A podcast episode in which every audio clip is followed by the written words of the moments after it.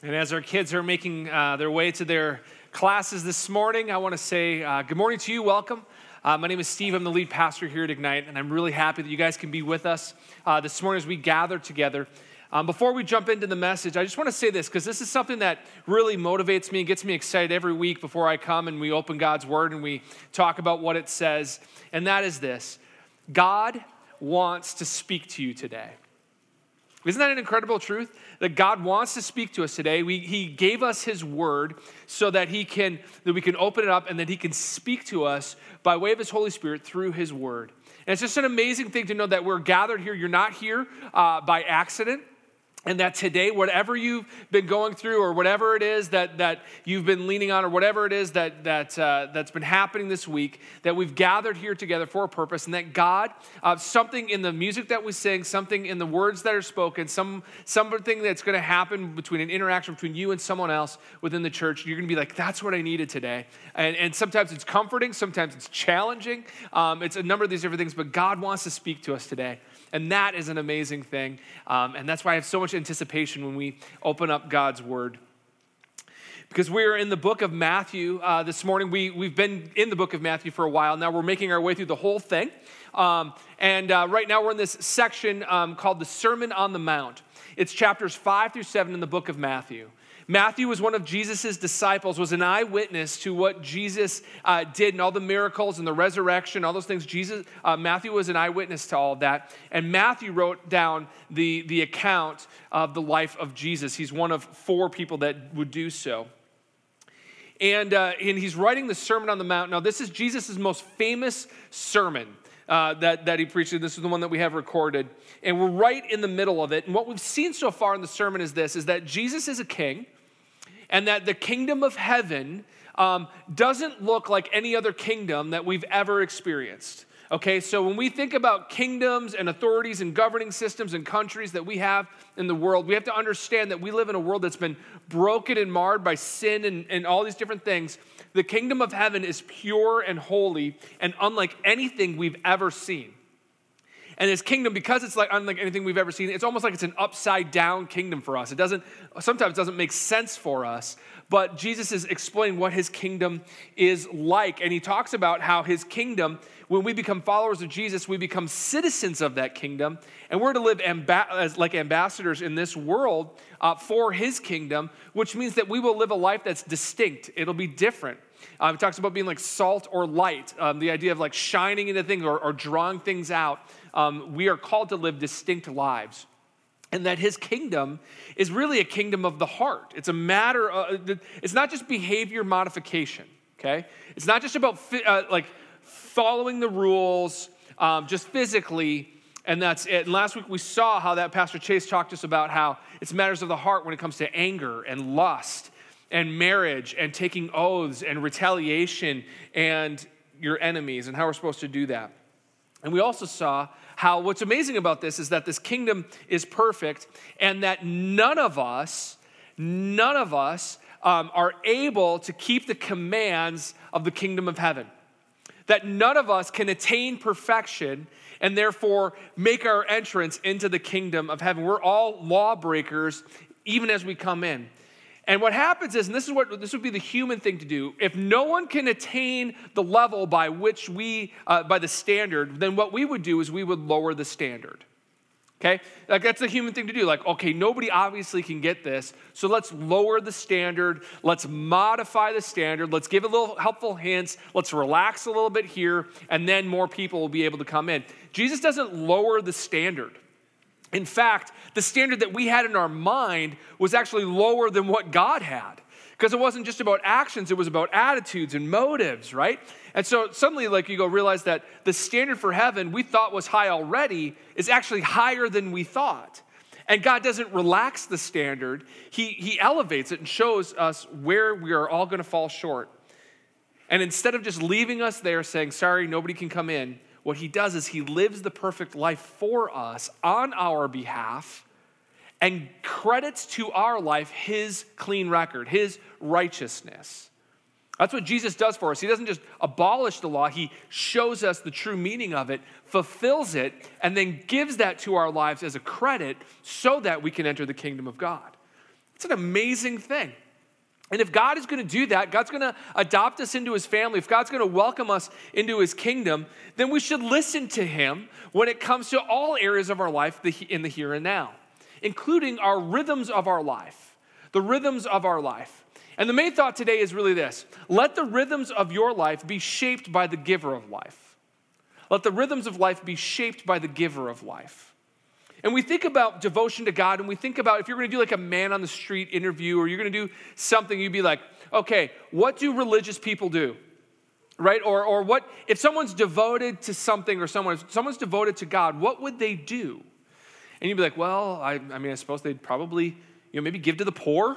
It seems like a good thing that a religious person would do, someone who's devoted to God. Maybe they'd pray. Um, I'm sure they do that. Um, you know, maybe, uh, maybe even, maybe they would even fast. You know, maybe they would go without food for a time. You know, like maybe these, some of these things are part of the rhythms of what they would be doing. And what we're going to see today is that Jesus talks about these rhythms, but also the reason behind it. Because if you go to church, or you read your Bible, or you pray, or you give to the needy, or you fast, why do you do those things? Why do you do them? What's the motivation and what is to be gained out of that. And so that's what we're going to be talking about today the rhythms of your life and the heart behind it. And so we're going to be in the book of Matthew, surprise, um, uh, chapter 6, uh, starting in verse 1. And that's where we're going to, we're going to kick it off. Jesus talking. He says, Beware of practicing your righteousness before other people in order to be seen by them, for then you will have no reward from your Father who is in heaven. First, I'm just going to stop right there for, for a second. That's incredible. Jesus says, he, just said, you know, if you have anger in your heart, it's like you've already murdered them. If you have lust in your heart, it's like you've already committed adultery. And he talks about you need to be perfect as your heavenly Father is perfect. And you need to, you need to exceed that of the righteousness of the, of the Pharisees and the scribes, the religious leaders of the day. And then he goes on, he talks about this. He's like, one, you can't fulfill, fulfill it, but also, two, you need to understand that Beware of practicing your righteousness before others to be seen by them. You got to be careful. Jesus tells us you need to be careful of why it is you're doing what you're doing. If you're practicing your righteousness, if you're if you're doing right things, if these spiritual rhythms of your life are going out, why are you doing them? Because if you're doing them just to be seen by other people, if that's why you, if that's the if that's the reason why you're doing these things, then you have to understand that you'll receive no reward from your Father who's in heaven. He's not impressed. If you pray to be seen by other people, if you give to be seen by other people, if you fast to be seen by other people, God's not impressed. And he's like, you, you want a reward? Okay, you got your reward from the people around you. So it says, Beware of practicing your righteousness in front of other people in order to be seen by them. And then he goes on to these things. He says, Thus, when you give to the needy, sound no trumpet before you, as the hypocrites do in the synagogues and in the streets, that they may be praised by others. Truly I say to you, they have received their reward. But when you give to the needy, do not let your left hand know what your right hand is doing so that you give, your giving may be in secret, and your Father who sees in secret will reward you. This is just a really interesting thing, okay? So he says, Jesus says, when you give to the needy, sound no trumpet before you, okay? Um, I don't know how many you guys carry around a trumpet before you're giving. Um, just leave that at home. But also too, I just think about like what's the what's the contextual what, like in the in the modern day like what is the equivalent of sounding a trumpet, right? How many videos are we going to put up of us doing amazing things, right? Of giving to the needy. That's, that's what we say is like, like I just, I can't imagine like going, give it some money. People like, oh, beautiful, beautiful, right? Like, it's just amazing that they would sound a trumpet or they would, or, you know, like we're, this is, this is someone who's in need. You ever been in need? Have you ever been in a place in need? You know what that feels like? Could you imagine being put on display? Right? I'm giving money to this poor sap right here. Isn't that awesome how amazing I am? Like, what does that do for the person right there? And God's like, yeah, I'm not impressed by that. That, that, that, that doesn't like, you know, people are like, oh, he's incredible. And you're like, oh, no, really, it's just, it's the Lord's. It's the Lord's. Please stop. Please stop. Please just stop. Right? And he says it's hypocritical. It's hypocritical. It's to be a hypocrite. Now, the original term hypocrite meant to be an actor who wore a mask. Okay, that's what hypocrites were, the original sense. Is someone who's a hypocrite, they were, a, they were an actor in the theater of that day, and what they would do is they would put on a mask and be someone that they weren't actually. Okay, so they would pretend to be someone else. And so, in the truest sense, like last Thursday, we had tons of hypocrites just running the streets, right? Little ankle biter uh, hypocrites just, you know, grabbing candy, right? Because they were wearing a mask. They were, they were pretending to be someone that they weren't. And he says, listen, if you're gonna do that on the theater stage, okay, but if you're gonna do this in my name, that's not a good thing. If you're a hypocrite, what you're saying is, is I'm doing this all for the Lord, but that's just a mask because you're doing it for yourself. He says the hypocrites, they love to do that in the synagogues, which is kind of like the local church of the day, and, and, uh, and in the streets, that they may be praised by others. Truly, I say that they have already received their reward. They've already received it. You do that for the worship of yourself, you do that for the worship of, the, of your God, of people, and the opinions of others. They say, Good job, that's your reward. You already got it. You want the reward from the Father? That's not how you do it. If you want to hear well done by the Father, he says that's not how you do it.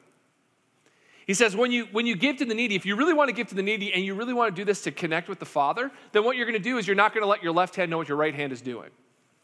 Meaning, we're not going to, we're not going to put together a trail so that people can find it, so that people can find you. He says, do these things in secret. Don't make a big show of it. Have you ever done something really, really good? Have you ever been very, very generous? And in that moment, there's this tremendous amount of joy of being generous, followed by a panic that no one's gonna know how generous you were? You ever had that moment where you're like, this is, oh, I love this. This is so cool to be generous. I love this. I hope, oh man, I wish somebody was here to see it. Like, I want, I want somebody to know how awesome a job I just did. Like, where's my trumpet, right? Like, that's, that's what we're looking for in that moment. But he says, listen, don't, if that's your motive, then go ahead and give to the poor and let people praise you because that's your reward. But if you want something from the Father, he says, do these things without making a big deal of it. Do these things, and your Father, who sees what you're doing in secret, he'll bless you and he'll see you. Have you ever had the moment where you've been able to help somebody and you realize it wasn't about you? One, and you thank the Lord because one, He gave you the resources, whether it be time, talent, or treasure, to be able to help somebody. And also to be able to protect the dignity of the person that you're helping. It's a very difficult thing for human beings to ask for help. And it's a very difficult thing for us to realize that we need it. Now, is there some kind of pride in there, yeah, but there's also just this real fear, right? And to go, someone would come along and help you in secret and in private, learn a skill, give you the money that you need, help you figure this out. And you go, thank you so much, not only for helping me, but also for protecting me in some way. What a blessing that is. And those are the things that the Lord says, well done. You don't need fanfare, you don't need a parade, you don't need a trumpet. He says, I see what you're doing. And that's incredible. He goes on. And when you pray, you must not be like the hypocrites. For they love to stand and pray in the synagogue and on the street corners, that they may be seen by others. Truly I say to you, they have received their reward. But when you pray, go into your room and shut the door and pray to your Father who sees in secret. And your Father who sees in secret will reward you. He says, when you go to pray, you don't have to stand up there and talk about how amazing you're like. Have you ever been praying and in the middle of praying going, man, I hope people are listening to this because this is gold? Like, have you ever had that moment? You're like, oh, that was so good. Did you hear that? Did you? Oh, hold on, just hold on, God, for a second. Did you guys hear that? That was amazing. That was amazing. He says, Don't do that. Why are you praying to think that you're going to impress me? Why are you thinking that you're going to impress other people? It's like, if you are praying to impress other people, you've received your reward. Now, this comes to question of like, well, what about public prayer? Like, what about public prayer? Like, there's stuff in the scriptures. We see it in church all the time. We've already done it once today. We're going to do it again later on the service. What do we do with public prayer? He says, Are you praying to be seen by others or are you praying to me? Like, because collectively we can pray together to the Lord. And if one person's praying out, then our job is the, to the person who's praying, like, our job is to listen to them to listen to the words and go, Yes, Lord, I agree with this, I agree with this. And at the end, if we do agree, we're to say amen. The word amen means I agree. Okay? So like if you if you were not paying attention to someone's prayer and then at the end you're like, Amen, God's like, Well, amen to what? And you're like, oh, um, hmm. Did you pray about the Vikings winning? Because that's what I was praying for. Like that was I was thinking. So, our job, if we're, if we're praying collectively, is if someone's praying out to listen, and if they're like, yeah, I'm like, yeah, I agree with that. Amen. I want that for me too, Lord. I, I agree with what he's saying. Amen. Amen. Or go have a private conversation with your father. How incredible is our God that if we want to talk to him in private, he will take the time and listen to us. Does that not astound you? Like, have you ever met someone famous and come up and go, hey, I got a question, but you know what? I'd love to talk to you in private for a little while. Would you do that for me? And they go, oh, absolutely. Hold on, everybody. I'm just going to speak in private with this person. Like, the God of the universe happily will sit with you in private and talk to you and listen to you. We would do well to take advantage of this. We would do well to go, absolutely, uh, yes, Lord, I would love to talk to you in private about some things because I have some things on my heart.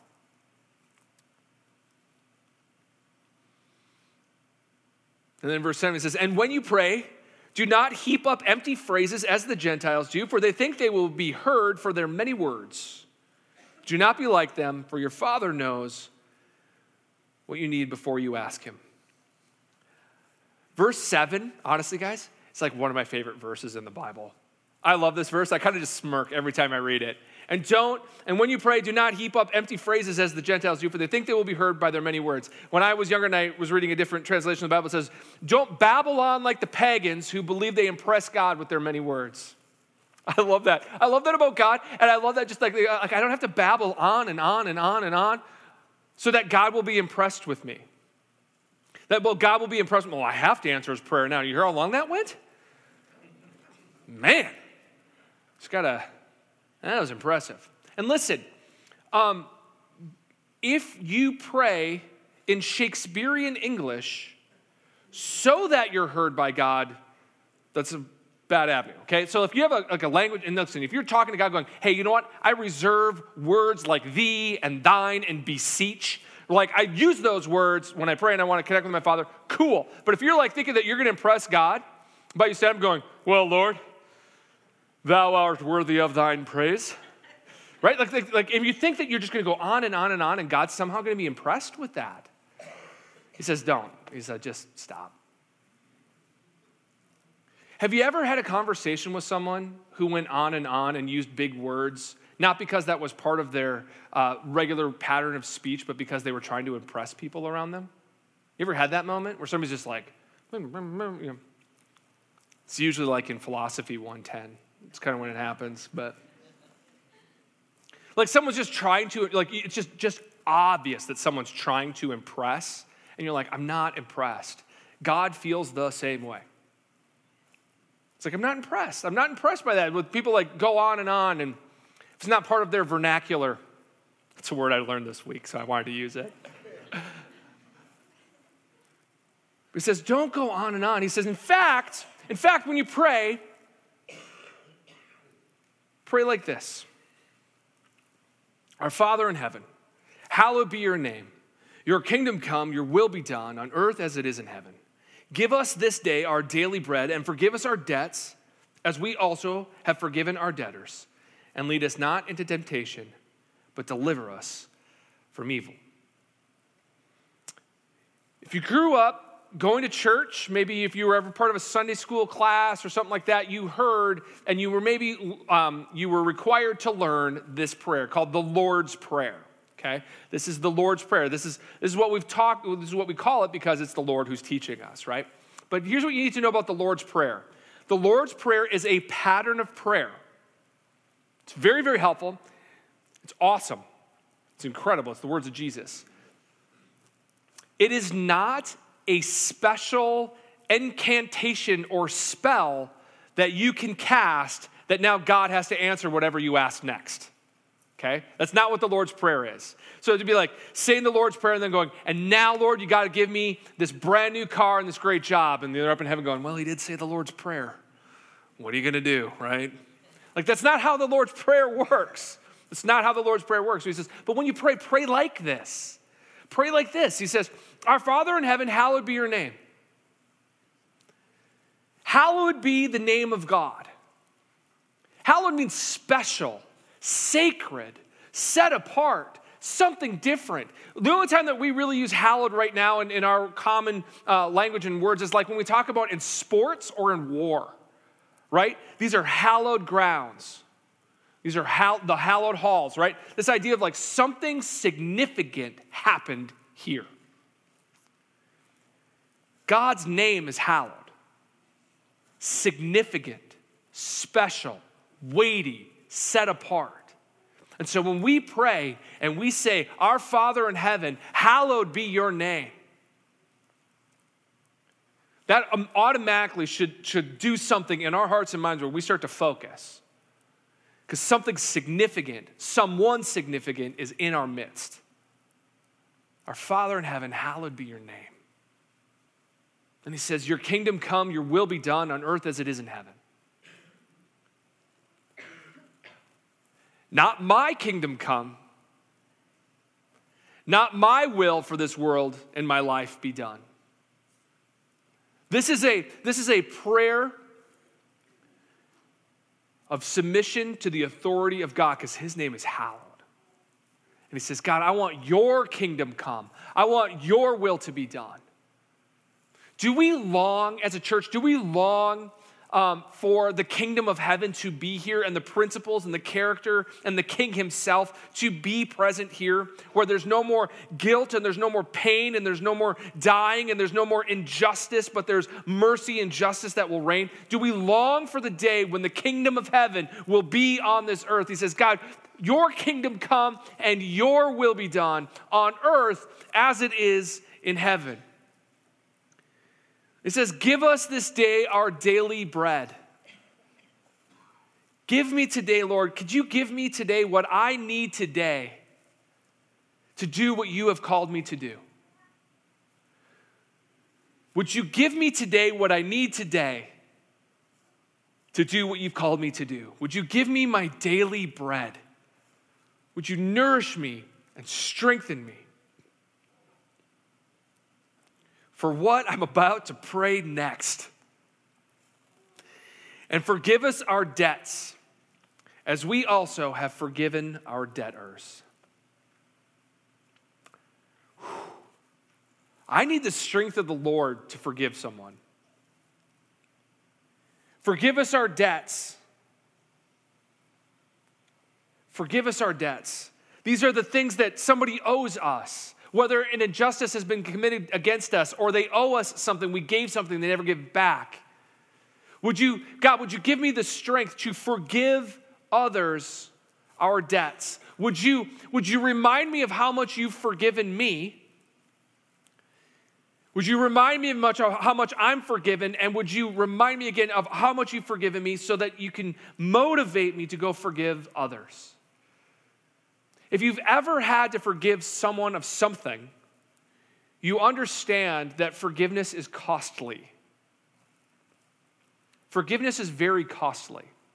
Like if you owe me, if I gave you $20 with the understanding that you were going to pay me back at a different time, and you never did, and I forgave your debt, I'm still out $20. Does that make sense? Like $20 doesn't just magically appear once the debt is forgiven. It's like, and poof, I have more money. It doesn't happen. It cost me to forgive you. It cost me to forgive you. And forgiveness always is costly. It will cost us what we think that we deserve or what we do deserve. But here's the thing we have to remember that Jesus' forgiveness of us cost him the cross. That's what it cost Jesus to forgive us. Let that motivate us as we forgive other people. And lead us not into temptation, but deliver us from evil. God, please do not lead me into temptation. We just sang a song where at the end it says, Prone to wander, Lord, I feel it, prone to leave the God I love. Right? This idea of like, I'm prone to wander. I'm prone to wander off from God. Like if I if I'm just left to my own devices, I'm not gonna stay near God. Be like, right? And I'm off, right? And I'm just prone to wander. My heart is prone to wander. And he says, That's why, like, my heart, Lord, he says, he said, you know, take my heart and and and and and bind it to you like a fetter. A fetter is a is a is like a hitch, like if like between a wagon and a car. Like the hitch is the fetter. And so he's saying is is like God, take my heart and bind it to you like a fetter. Lead me around like you would a trailer behind a semi. Like fetter my heart to you, Lord, because you lead and then I'll just follow. Because otherwise, I'm going to wander. And I'm going to wander into temptation. I'm going to, I'm going to, God, just lead me in the paths of righteousness. Lead me in the paths that lead to life. And when I wander, God, please deliver me from evil. Because I'll find it. Please, God, deliver me from evil. Verse 14 For if you forgive others their trespasses, your heavenly Father will also forgive you. But if you do not forgive others their trespasses, neither will your Father forgive your trespasses. Bitterness and unforgiveness reveal a lot about the position of our heart and what we understand about what Jesus has done for us. Because I'm going to tell you, in my, in my lifetime, I have been offended and I have been wronged. And in my lifetime, I have offended other people and I have wronged other people. And listen, the stuff that's been done against me, some of those things are, are legitimate and I'm hurt by them. Because I've been like legitimately wronged and legitimately offended. But no one in this world has offended me and wronged me to the level in which I have offended or wronged God. That was a, that was a huge moment where I realized that like no one has wronged me as much as I have wronged God. No one has offended me as much as I have offended the God of the universe. No one in this world has done that. And that was a sobering moment. When I realized, okay, if I've offended God way more than anybody's ever offended me, and He still forgave me at the cost of His life, and I'm unwilling to forgive another person, do I understand what Jesus has done for me, or do I think that I'm still God?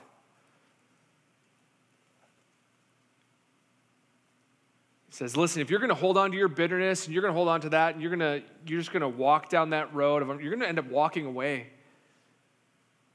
from the Lord. Because you're going to insist that you're God and you are by far more offended. And that doesn't mean that the offense doesn't hurt, and that doesn't mean that the wrong isn't true. And it doesn't mean that forgiveness won't be costly, but can we trust God to be just in all of our situations of life? And merciful in all of our situations of life and really leave the results up to Him.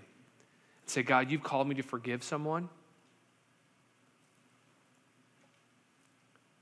And so I will. That's where we start getting at the heart and the motivation behind why it is what we do and why we pray so fervently. And when you fast, when you fast, do not look gloomy like the hypocrites, for they disfigure their faces, that their fasting may be seen by others. We're gonna get back to that. That's incredible.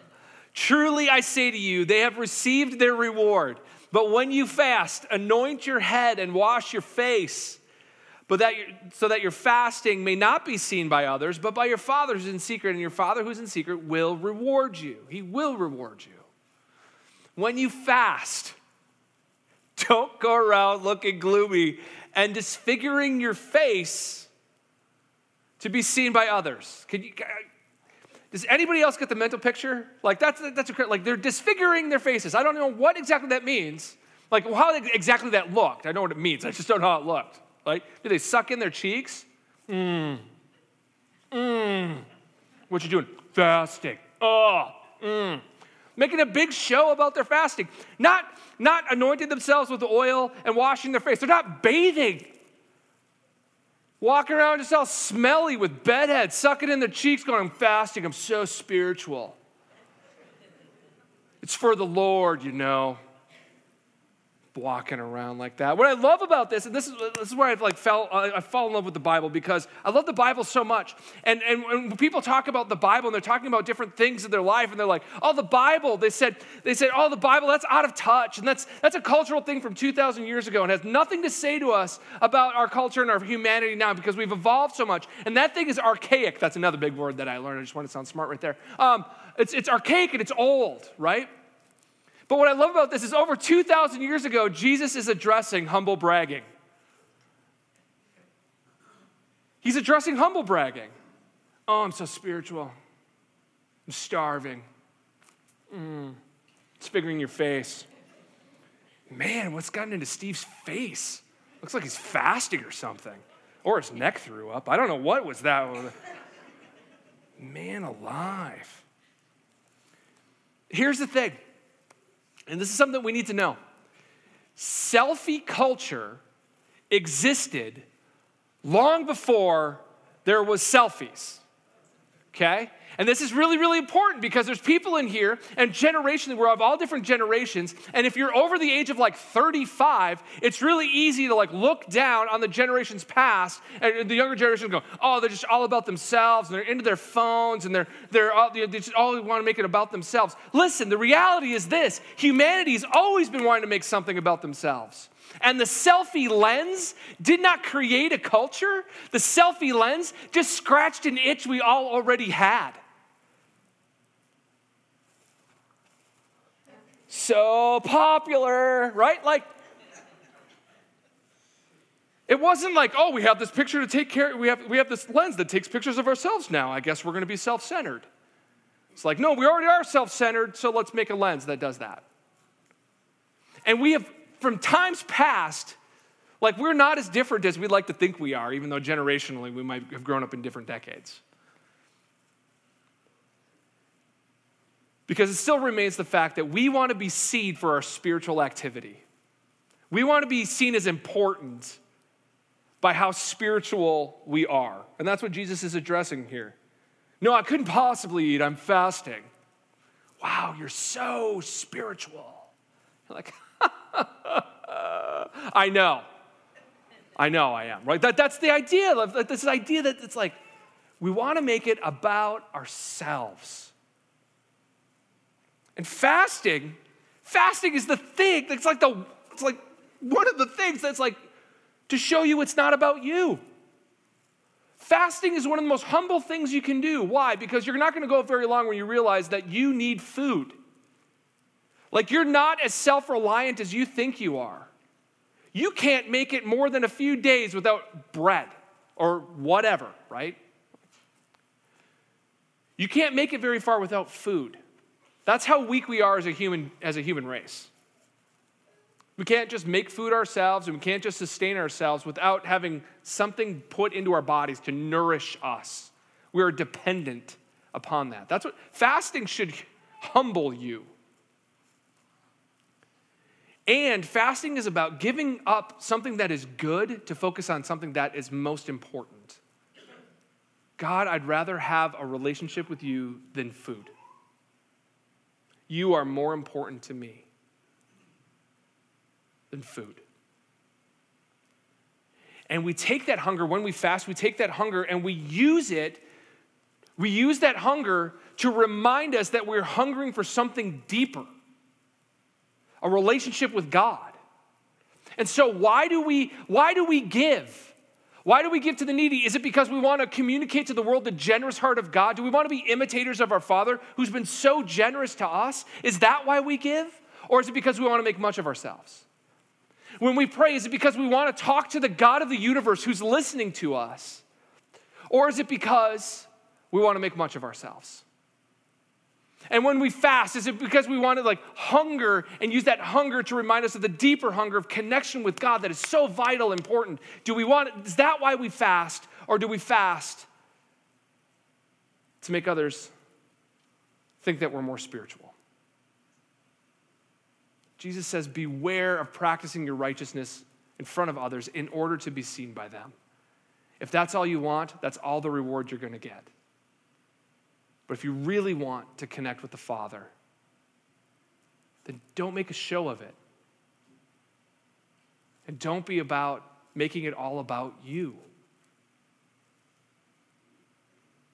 And when we do, because this will happen, when it happens, and hypocrisy creeps into our life, confess it.